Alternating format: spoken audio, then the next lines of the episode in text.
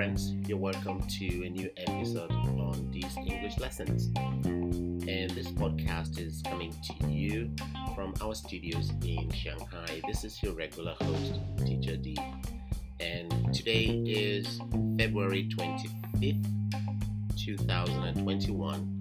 And today's episode is going to be episode number 153. So if you're new to this uh, platform, you know that we've already had 153 episodes. So you may want to go back and search for previous episodes, and um, that's a good way to catch up on what we're doing.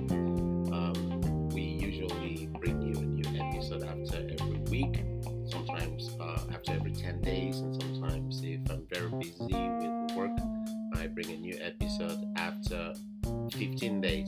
So uh, this time around, we are focusing on IELTS, the International English Language Testing System. This is a very, very popular test, and we know that most of our students are usually very nervous uh, when it comes to taking this test. It is a test that allows you to um, to assess Language proficiency and most universities in England, in America, in Canada, in Australia, most universities require students to show proof of their English language proficiency if they want to take up studies of a degree or master degree course in English.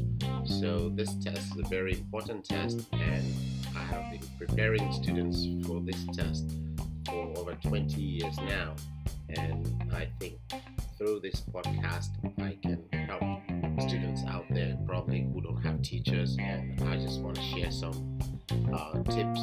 And for those who have never taken the test, I want to give them an idea on how they can prepare for this test. So, with that said, we'll dive straight into today's content.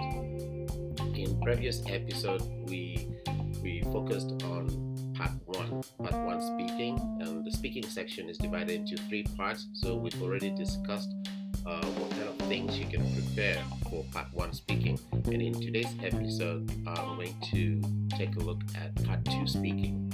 And part two speaking is shorter than part one speaking. So part one speaking, we said, uh, will probably take about five minutes. Um, part two speaking will take about three minutes or four minutes, but usually like three minutes. It's shorter because it's just one question. It's just one question, and you are expected to answer that one question for about one minute 30 seconds. Some students uh, can actually speak for about two minutes, which is okay, but usually the examiner will allow you to speak for not more than two minutes. Um, so uh, and, and, then another very special thing about uh, part two speaking is that the examiner will give you the question on a card. There is, uh, there is the question is actually written down for you to read, unlike in other speaking parts where the examiner will simply um, speak to you. Part two is different in the fact that you actually get to read the question, and not only will you be given the opportunity to read the question, uh, you also have a piece of paper on which you can make notes. So you have one minute to prepare before you can speak. Remember when we were talking about um, part one speaking, I told you most students face difficulties in part one speaking because they don't have enough time to think about uh, what answer to give. Um, if they had enough time, they would probably perform better, but timing is part of the exam. So um, in, in part two, it's a little bit better because you have about one minute to actually think about what to say. And so the examiner gives you a piece of a blank sheet of paper with a pencil so that if you want to make notes, you can make notes. The question is many of my students say, I don't really know what to do during that one minute, which is a very important challenge that I want us to discuss. So you get a question on a paper, and then the examiner gives you a pencil and a blank sheet of paper and say you have one minute to look at the question and think about what to say. And you're also free to make notes. Okay, that's what the examiner tells you. But from the point of view of students, I have prepared hundreds of students for this test, and from their point of view, they say during that one minute, they, they don't know exactly what to do.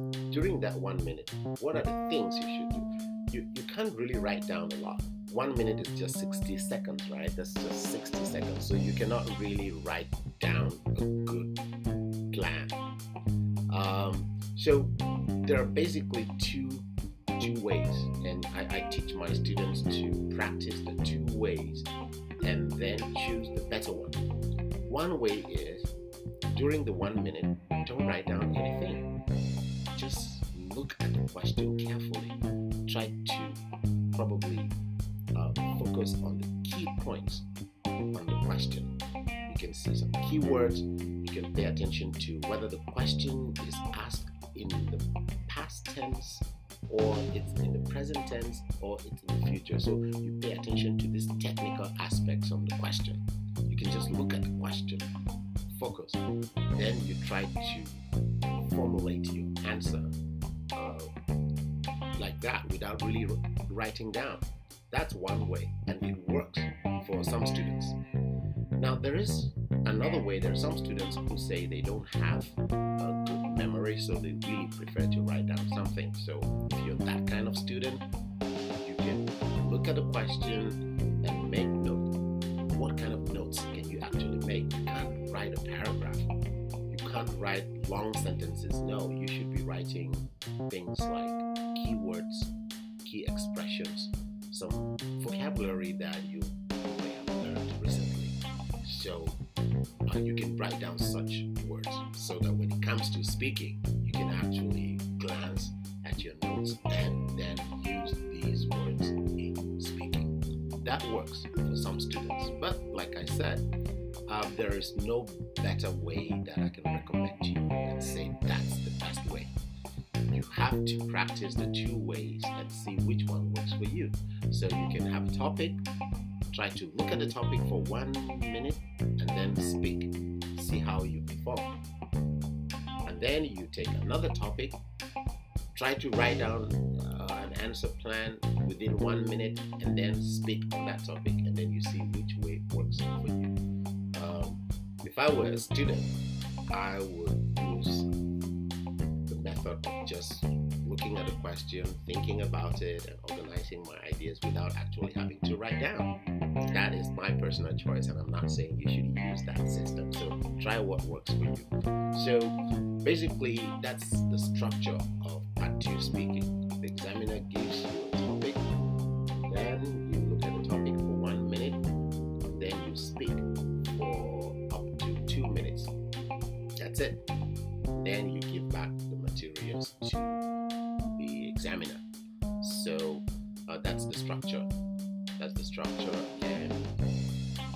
then the nature of the questions. Questions in part two are usually formulated in a particular style.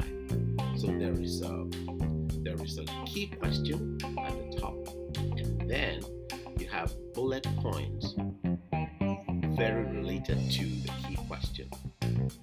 So usually you have a key question, for example, describe place visited several times. See, describe a place you have visited several times. That's the key. Um, that's the key sentence in the topic. And then under that sentence, you will get some bullet points, usually three or four of them. And those bullet points would be saying something like, uh, say where the place is located, say what makes the place uh, very important to you, um, say who you have visited the place with, and then the last point will be something like uh, explain why it is important for you to go there often. So it's usually the structure looks like that the structure of the question. There's usually a key sentence that tells you the main thing you're going to talk about, and then you have these bullet points that give you it's it's a kind of answer plan actually, and that explains the reason why I was saying if I were a student, I wouldn't bother to write down anything. I would simply focus on the question and organize my ideas following this plan that they give you because the, the, the structure of a part two topic actually looks like an answer plan. They give you a key sentence and then they give you those bullet points. Those bullet points you can say are like parts of your, like little parts of your answer. You know, so if you just focus on those, you can actually give a good answer. Um, so, and then for those who really want to write down something, I would say when you want to write down something, try to answer those those bullet points. You know, um, describe a place you would like to visit.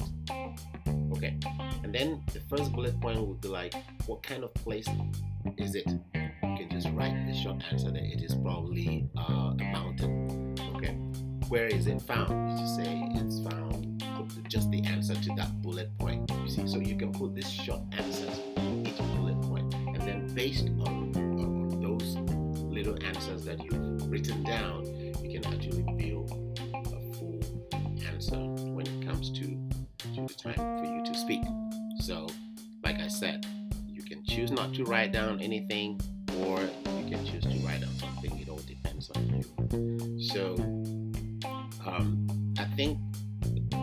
why students get nervous sometimes in part two is because um, the topic could be about something that they've never thought about.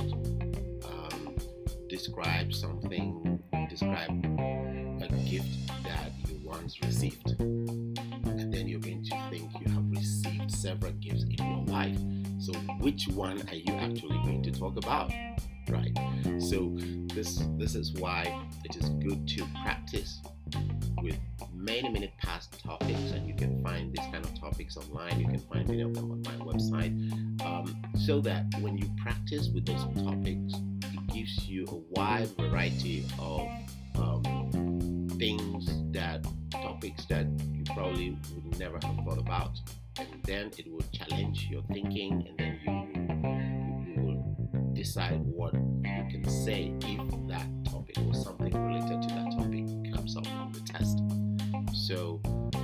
that's the key. You have to look at a lot of past questions because, and then you have to pay attention to um, pay attention to the tense of the question. Like I said, the same question can have different answers just because the tense changes. I can say, for example, um, describe something you bought recently. Something you bought That means you're going to speak mostly in the past. Um, my birthday was last month, so I bought a new laptop for myself. See, um, I had been saving some money from my pocket money, and um, I had a computer which was beginning to break down. It was giving me a lot of trouble, so I decided to buy a new laptop on my birthday. So you see, you're speaking in the past. Now I can take the same question and then make you speak using the future tense. For example, I can say, describe something you're planning to buy describe something you're planning to buy. Because you're planning to buy, that puts your speech in the future. So you're going to say, um, I am planning for uh, next year, I will go to college. So next year, I would like to buy a new laptop for myself. So it, it's the same laptop you're talking about, but you can talk about it as a future plan. You can talk about it as something that happened to you recently. So usually some students cannot get a good score in this section of the test because they are not using the right tense. Uh, describe an event that usually takes place in your school. See, describe an event that usually takes place in your school. This question is in the simple present tense. Simple present tense uh, is used to describe something that happens regularly. So you should be talking in that tense. Every year we have an end of year gala in our school. Every year we have